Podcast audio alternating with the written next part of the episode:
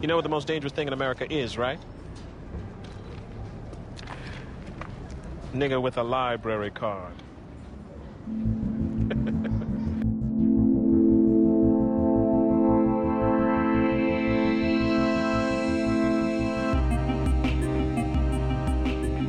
This is the Most Dangerous Thing in America podcast, a show in which we read books by black authors and they're talked about by a black author, and you can listen if you are black or not black, that is okay. This week on the podcast, I'm talking about The Cook Up, a crack rock memoir by D. Watkins.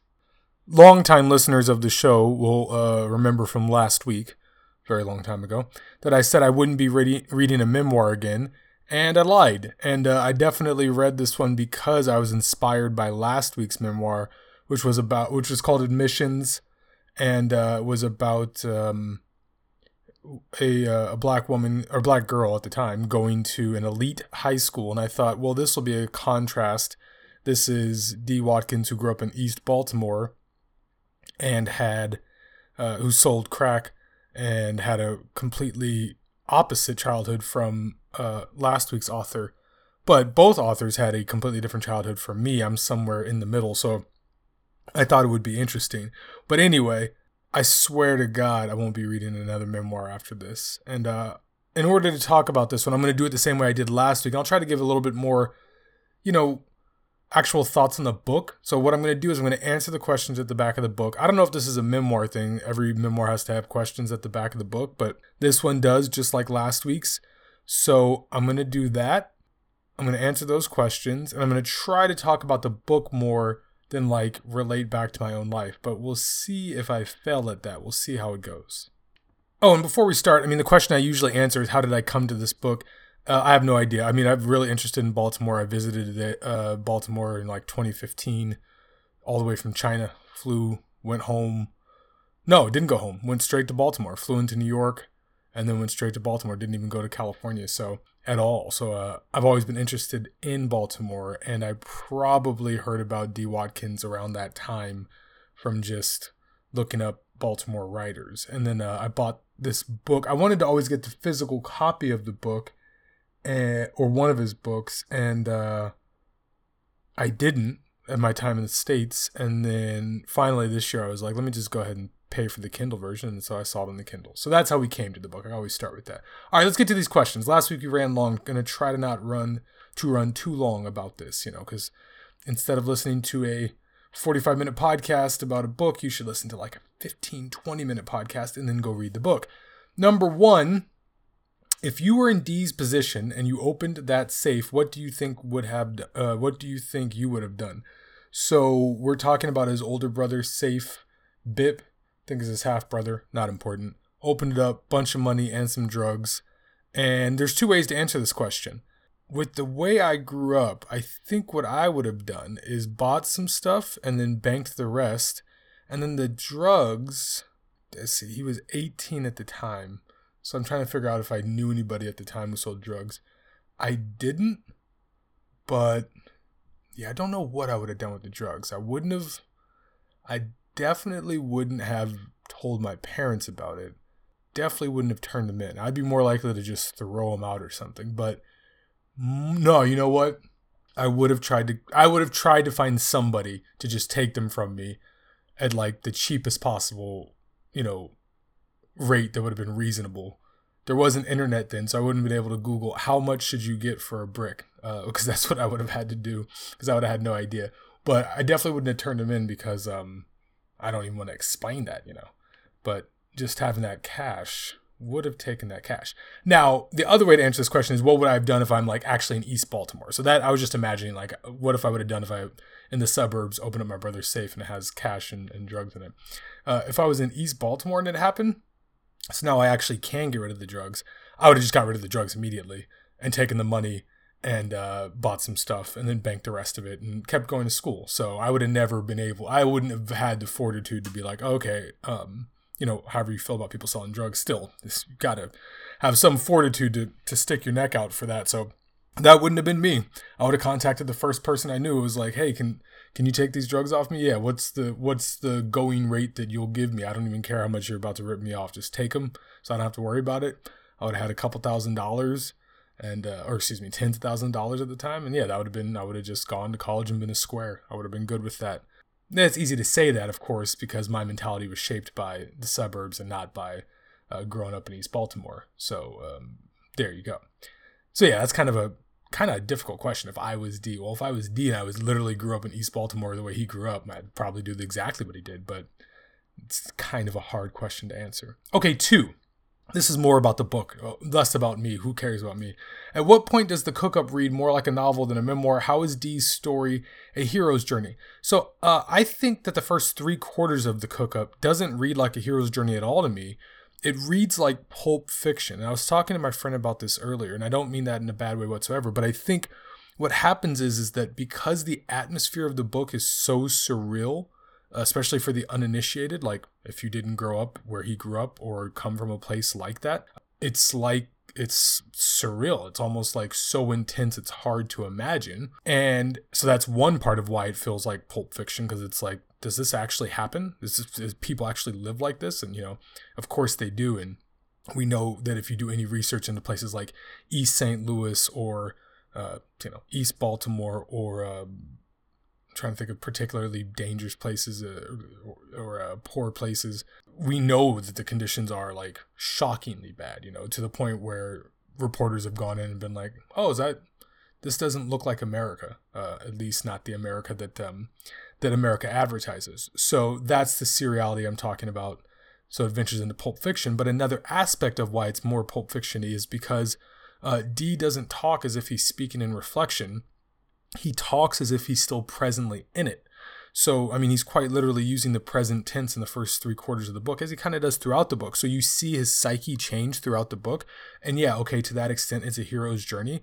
But just taking that part out of it, it feels more like you're actually in it. You know, he's not reflecting on the past. He's not like, oh, this is what happened, that's what happened. I mean, here and there, yeah, there's past tense stuff like that, but it's more like this thing is happening as it happens. And and so to me, I looked at this from a literary standpoint. It reminded me more of like a hip hop album, and I really felt that this was like hip hop literature at its best. Like it made me think of a rap album.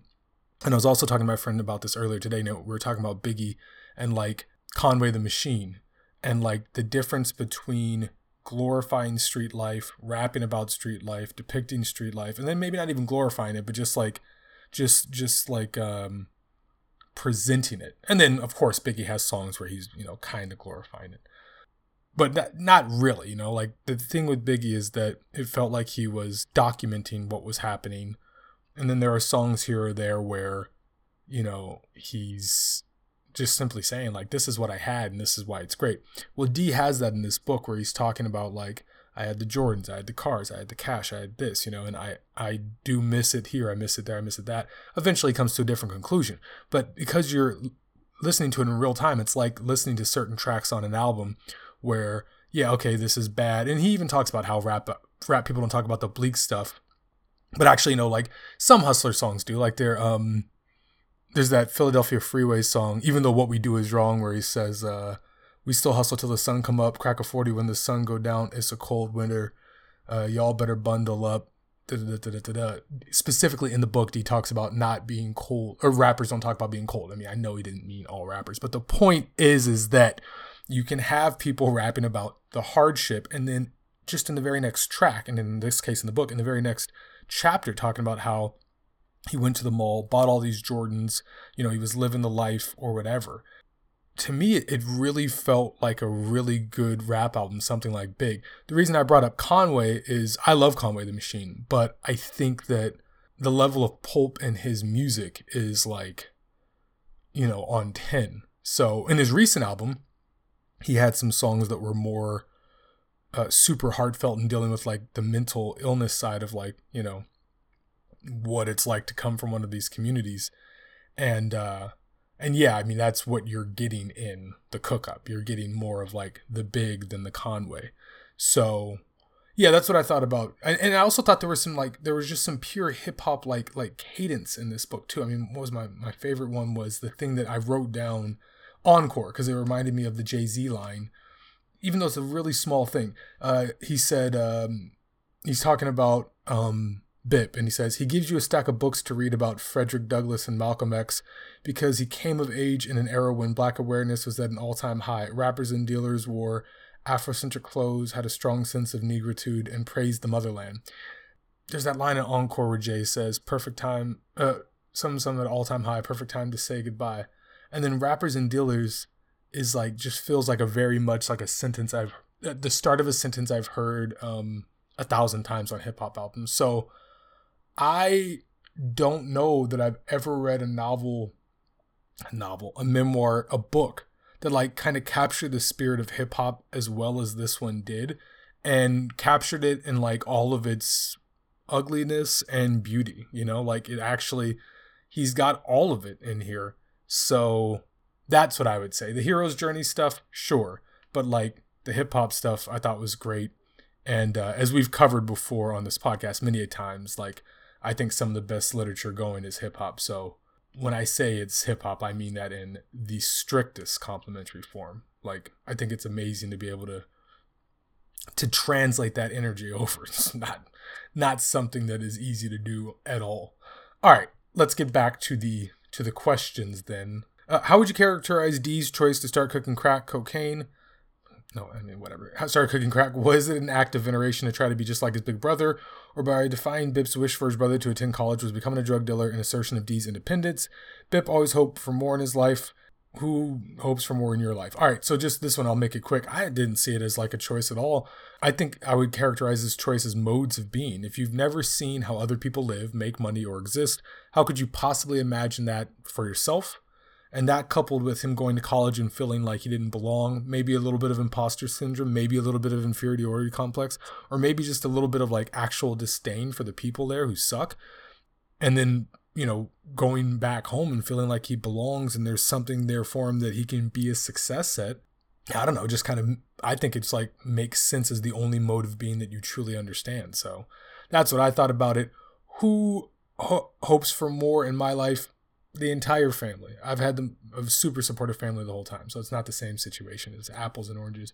But um, in particular, I would say like you know the whole family, literally every single one of them, even my little brother who's younger than me, but my dad in particular. Like I came home with a B in biology one time, and uh, you know he didn't go to university, and he was like, "Listen, you don't get B's, so you you're going to do better with your grades and stuff and and things like that." So yeah, completely different situation. Um, well, I mean, whatever. Bip definitely held him, held him down in that way and gave him books and stuff. So, you know, he was big on education. My dad was big on education. Uh, number four, D begins the cook up with a college acceptance and ends it with a college attendance, but he lived a thousand lives in between. A thousand, man. Consider the ways D's value changed during his years away from higher education in terms of maturity, responsibility, and materialism. What if he remained at Loyola University and never started dealing? What did he gain from dropping out of college? Uh, he gained nothing. Nothing. I, I don't believe that at all. I think all the lessons the streets taught him are things that he would have learned in college. I don't think he would have been forged through the fire in the same way. But um, I think, you know, for, all right, so just me personally, when I transferred from junior college, I had a similar experience of like rejecting materialism, recentering my values, and I didn't have to live a thousand lives in between for that to happen. I think it just ha- happens with maturity.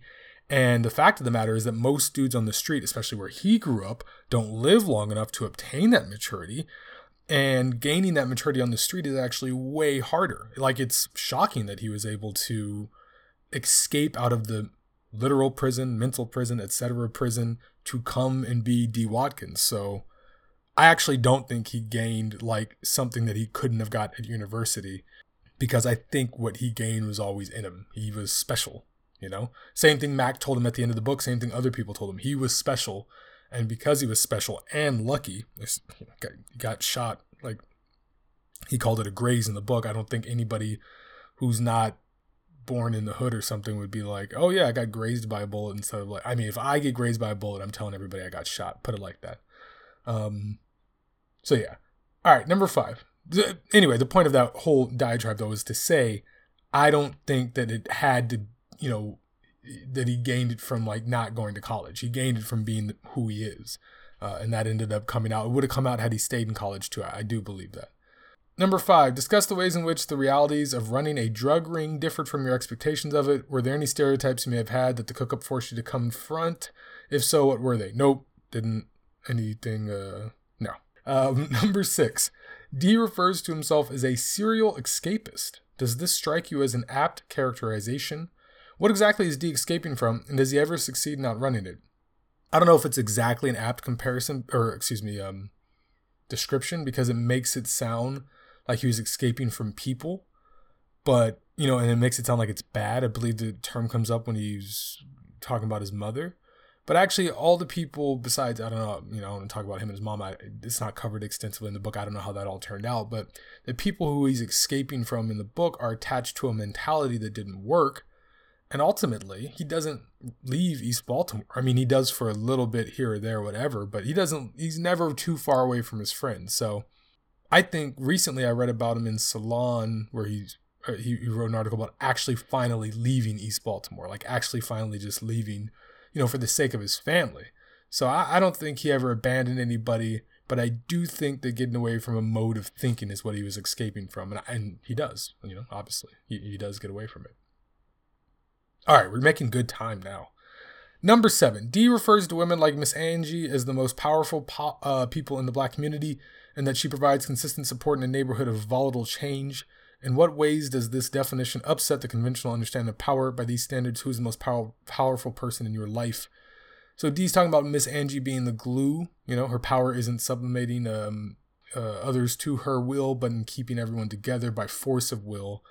And um, I think that's a common thing with a lot of women, especially black women, uh, who go through turbulent situations. And the fact of the matter is, the way our country's set up, a lot of black women are forced to go through turbulent situations and they can't wield traditional power because the way our society's set up, traditional power is wielded by men. So I would say this is true of a lot of women in turbulent situations.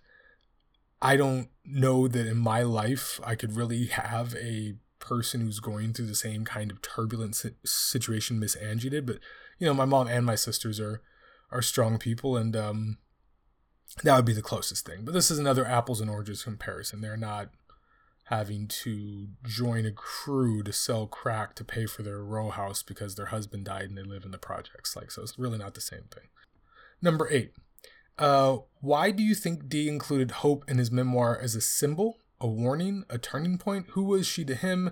In their final interaction at the 7 Eleven, D and Hope failed to recognize uh, each other. Put yourself in D's shoes. Would you have acted differently?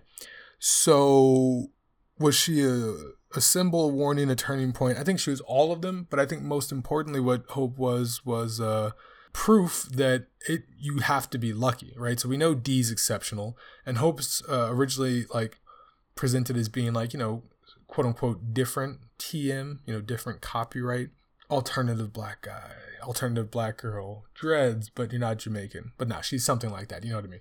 So, but oh, oh, oh, but so what she proves is that you could be that way and you can be exceptional like D, and you could still just get, or like Bip, and you could still just get completely swallowed up by the streets, completely swallowed up by the streets. They spare no one, and you gotta, if you're lucky enough to make it out and survive, like D did, then you gotta like hit on your talent, you know. But it takes talent and luck, and even a person who thinks that they're like a little bit different or not going to get caught up in that stuff, they really have to fight to not get caught up in it. And so it's so easy to not get caught up in it. So I thought that, um, excuse me, so easy to get caught up in it. So I thought that, uh, that Hope was kind of that. And in a way, his friend, uh, Thomas, is kind of an example of, um, is kind of like Hope, you know, good job, good dude, didn't know anything about the drugs or whatever and then kind of just got into it because uh, he saw the trappings of the lifestyle and yeah it kind of ruined him. So like even a good law-abiding dude who never wanted to touch the drugs or do any of that stuff streets swallowed him up. So i think that's really the point of both of those characters um, whether or not hope is supposed to be more of a foil and stuff you know that's that's debatable would I have acted differently? Absolutely not. I mean, giving him some, giving her some money and then cutting out would have been exactly what I did, especially at the age she was. I mean, like now, if I saw a person who I knew ten years before in my early twenties who was like cracked out or something, I believe I'd be I try to be a bit more compassionate and help them. But if I was twenty two, giving some cash and rolling out would have been about the I mean that was really the best possible outcome for him as like a compassionate thing at that age to be even that compassionate. So in general, I think D's like a super compassionate, empathetic person. So, you know, that's another exceptional thing because um, that kind of thing can be a detriment where he grew up. Number nine, D and his friends worship Jay Z. They even called their product Rockefeller to pay homage to the rapper's record label. What do you think it's about the musician that made Jay Z so iconic to this group? Who was the figure in your own life growing up? So, for for for this, I checked out D's because I believe the greatest rapper of all time is Jay Z, and I believe he's still the current greatest rapper alive right now. So for me, reading this, it's like I also worship Jay Z. One of the first five albums I had owned was uh, Jay Z's Volume Three, and it's obvious what makes anybody who's listening to Jay Z know It's he started out in some capacity. There's been some debate about it. In some capacity, started out in the Marcy projects selling drugs, and he invested that money and turned it into a record label and made it out, and now he's a billionaire. And so, if you could turn yourself into Jay Z, if you could figure out the game and then turn yourself legitimate, I mean, that's the thing. So, and uh, 444 is another great album for for listening to that. So, um, yeah, that anybody who's listening to Jay Z, this would this question is almost like, well, of course, you know. And uh, and so anyway, D's only five years older than me, so like we're around the same age. So Jay Z would have been it. But for me, being a bit, being a bit, being much nerdier, and uh, being also from the Burbs, I would say Kanye, to keep it in the the Roc lineage, would be somebody who when I I mean I remember exactly where I was when I picked up college dropout. I remember taking it to basketball practice like in college and just kind of dressing like Kanye and stuff, and just everybody roasted me because everybody else was not from the suburbs. And yeah, so but you know Kanye had that rant a couple years ago. I think it was Wiz Khalifa that he was ranting at on Twitter, where he's like, "I'm your OG. I made it okay for you to wear skinny jeans." and and shit like that. And uh, that is that's largely true. Like I definitely wore clothes like Kanye because it was okay. You could wear tighter shirts. He changed all of that, brought like a little bit of nerd stuff into the mainstream. He also brought conscious guys in the main, you know, like Talib Kweli is on is on a college dropout and stuff, you know. But you also have uh Freeway's not on there. Who am I thinking? No, Common's on there. I feel like there's a thug rapper on one of those. It doesn't matter. Anyway, the point is, is that uh, Kanye would have been it, but Jay Z also. I mean, by the time I was in high school, yeah. So Jay Z had started wearing the button downs of the fitted, so that was another thing too that you could get away with. I bought a bunch of button downs from Banana Republic, and was wearing that. Oh, there's a part in the cook up where D goes through and names all of the clothing brands, and I was like, I have literally had every single one of these, and there were only two that I didn't have. Yeah, okay, so here's the list of clothes Nikes, Rocawear, Polo, Sergio, Maurice Malone. Those two, never heard of.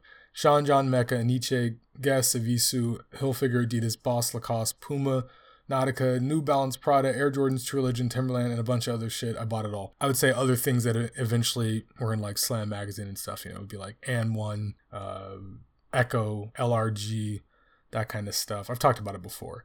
Uh, and then, oh, one other line about fashion. Earlier in the thing, he says when he went to go meet Sony, he put on a, a do rag to get his hair right. So I've always thought wearing the do rag outside of like playing a basketball game or really just being at home is silly.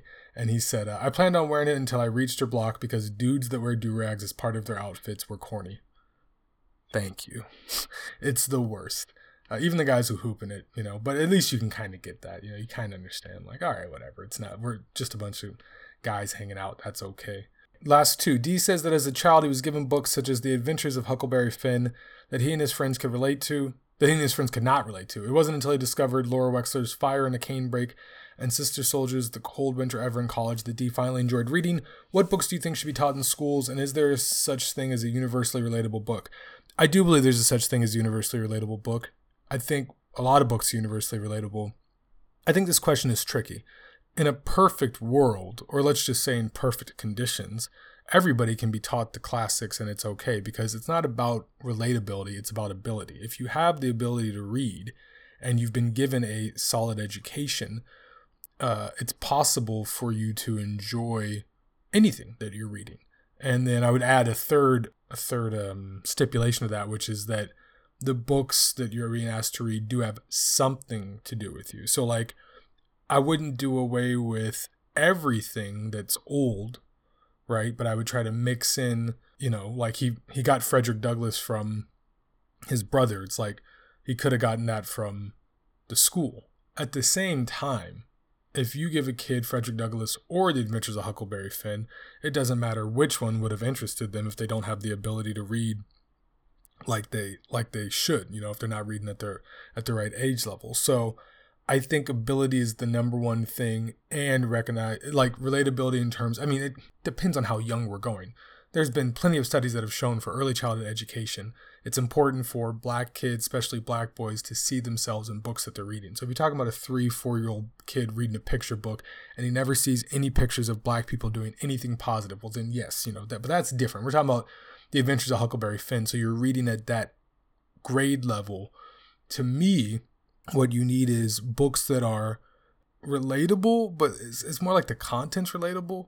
And then you need to make sure that everybody's ability is up to the right reading level and and for that that is a you know a socioeconomic thing where like we need better funding in schools and better funding in general for the people in America who were felling, specifically black people and poor people and poor black people right so that's that's one thing but overall I do think we should be teaching the classics because I mean not I'm not saying everybody has to read the Odyssey or something but like if somebody asked me what should they listen to in hip hop and they'd never listened to hip hop, I would direct them to Illmatic. You know, I would direct them to Ready to Die and Reasonable Doubt and Three Feet High and Rising and all of this, you know? And if somebody asked me for movies, I would do the same thing. I taught a movie course this year and I did the same thing.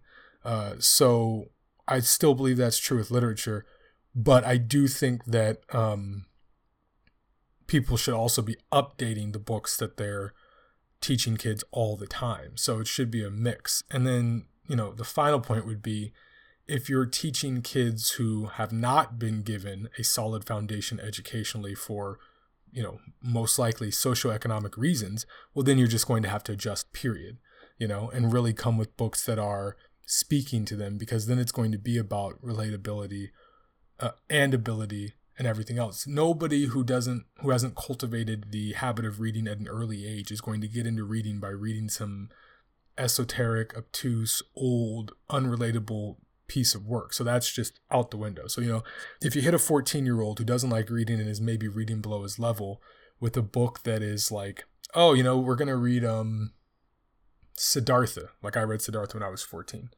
if you hit a 14 because of school, if you or of mice and men, if you hit a kid with of mice and men or Siddhartha at 14, and it's below their reading level, and it's like mice and men and Siddhartha, it has nothing to do with your life. Yeah, you know, of course, I get it. But assuming reading levels there and socioeconomically the school's actually being contributed to, I think we can all be reading classic literature as well as mixing it in with you know, whatever. Um, I should say POC. I mean black literature. This is a black literature podcast, so we should be mixing it with black literature. You know, like so we should be getting a healthy dose of black literature. Yeah, you should be reading diverse people, whatever. But it, it still feels like we get a lot of diverse literature in America these days, and still feels like we don't get as much black literature as we should. I mean, that's the point of the literally the point of the podcast. So I, yes, I'm not taking anything away from the whole POC thing in general, but like, I want more diversity, yeah, in general, but specifically, I want more black books. So, I know growing up, I besides James Baldwin, and I read him.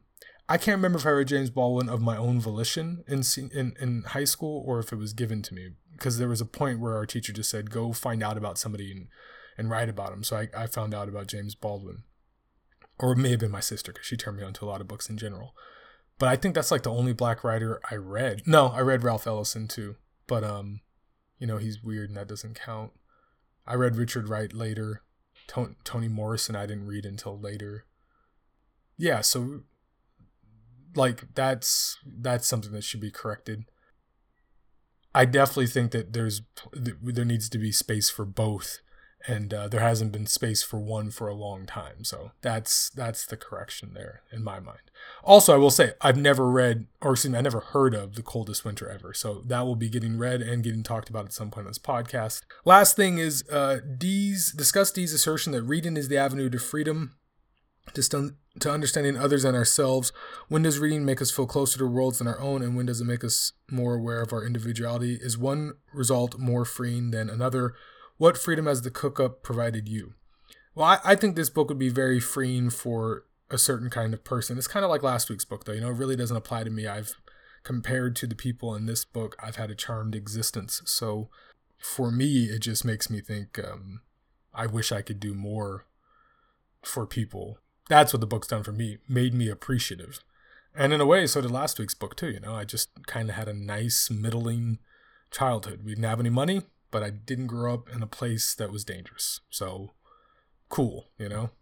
That's it's a decent outcome. I feel really good about my life now having read these two memoirs, and I feel like I want to help people uh, at the bottom there, you know, um, as we all should want to in America. But okay, so the freedom thing though was interesting because I was thinking there's really two types of freedoms with reading. Uh, and there's probably more, but these are the two I thought of. I thought of freedom of thought, the freedom to feel and empathize and know that someone else felt and thought these same things you did, and that you're not alone in this world. And that kind of freedom is powerful.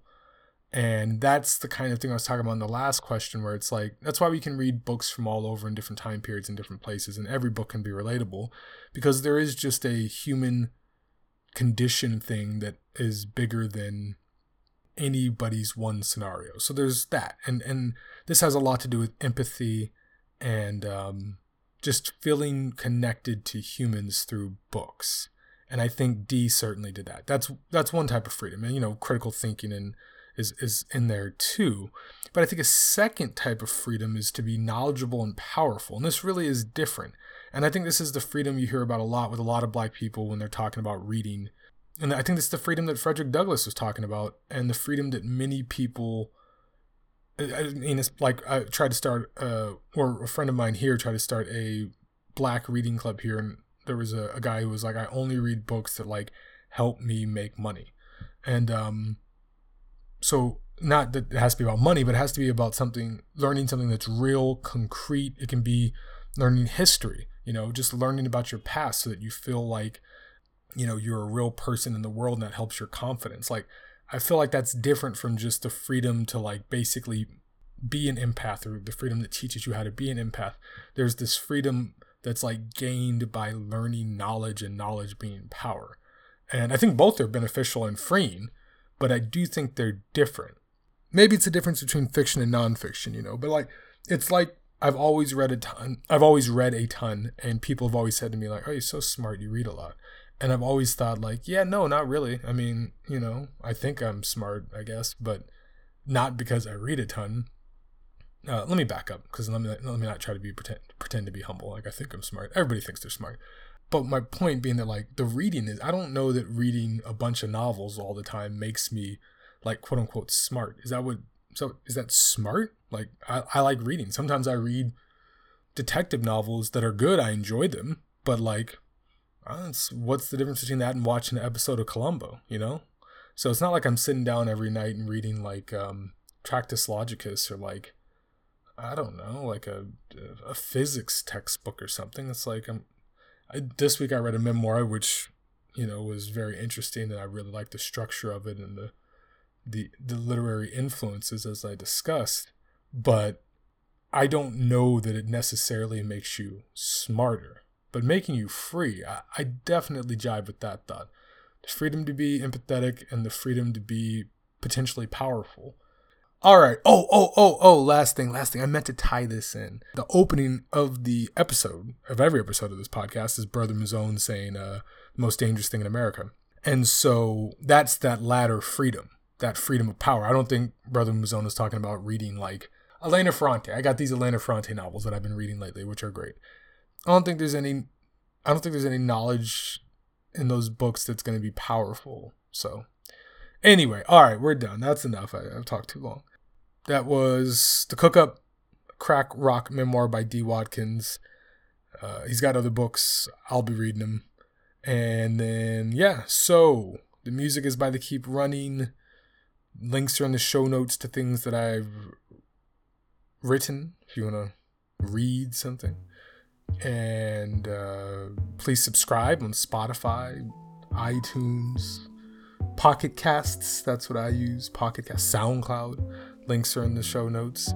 I got nothing to do all summer, so I'm going to try to do one episode a week. So, uh, don't know what I'm going to read next week. Um, it's up in the air. Got a bunch of books on the Kindle. And uh, I've been reading Elena Ferrante's Neapolitan Quartet, but she is not black. So we won't be talking about her, but those are good books too. But anyway, all right. Until next time, stay safe, stay black, and keep reading.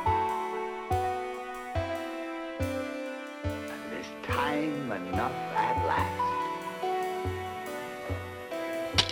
That's not fair. That's not fair at all.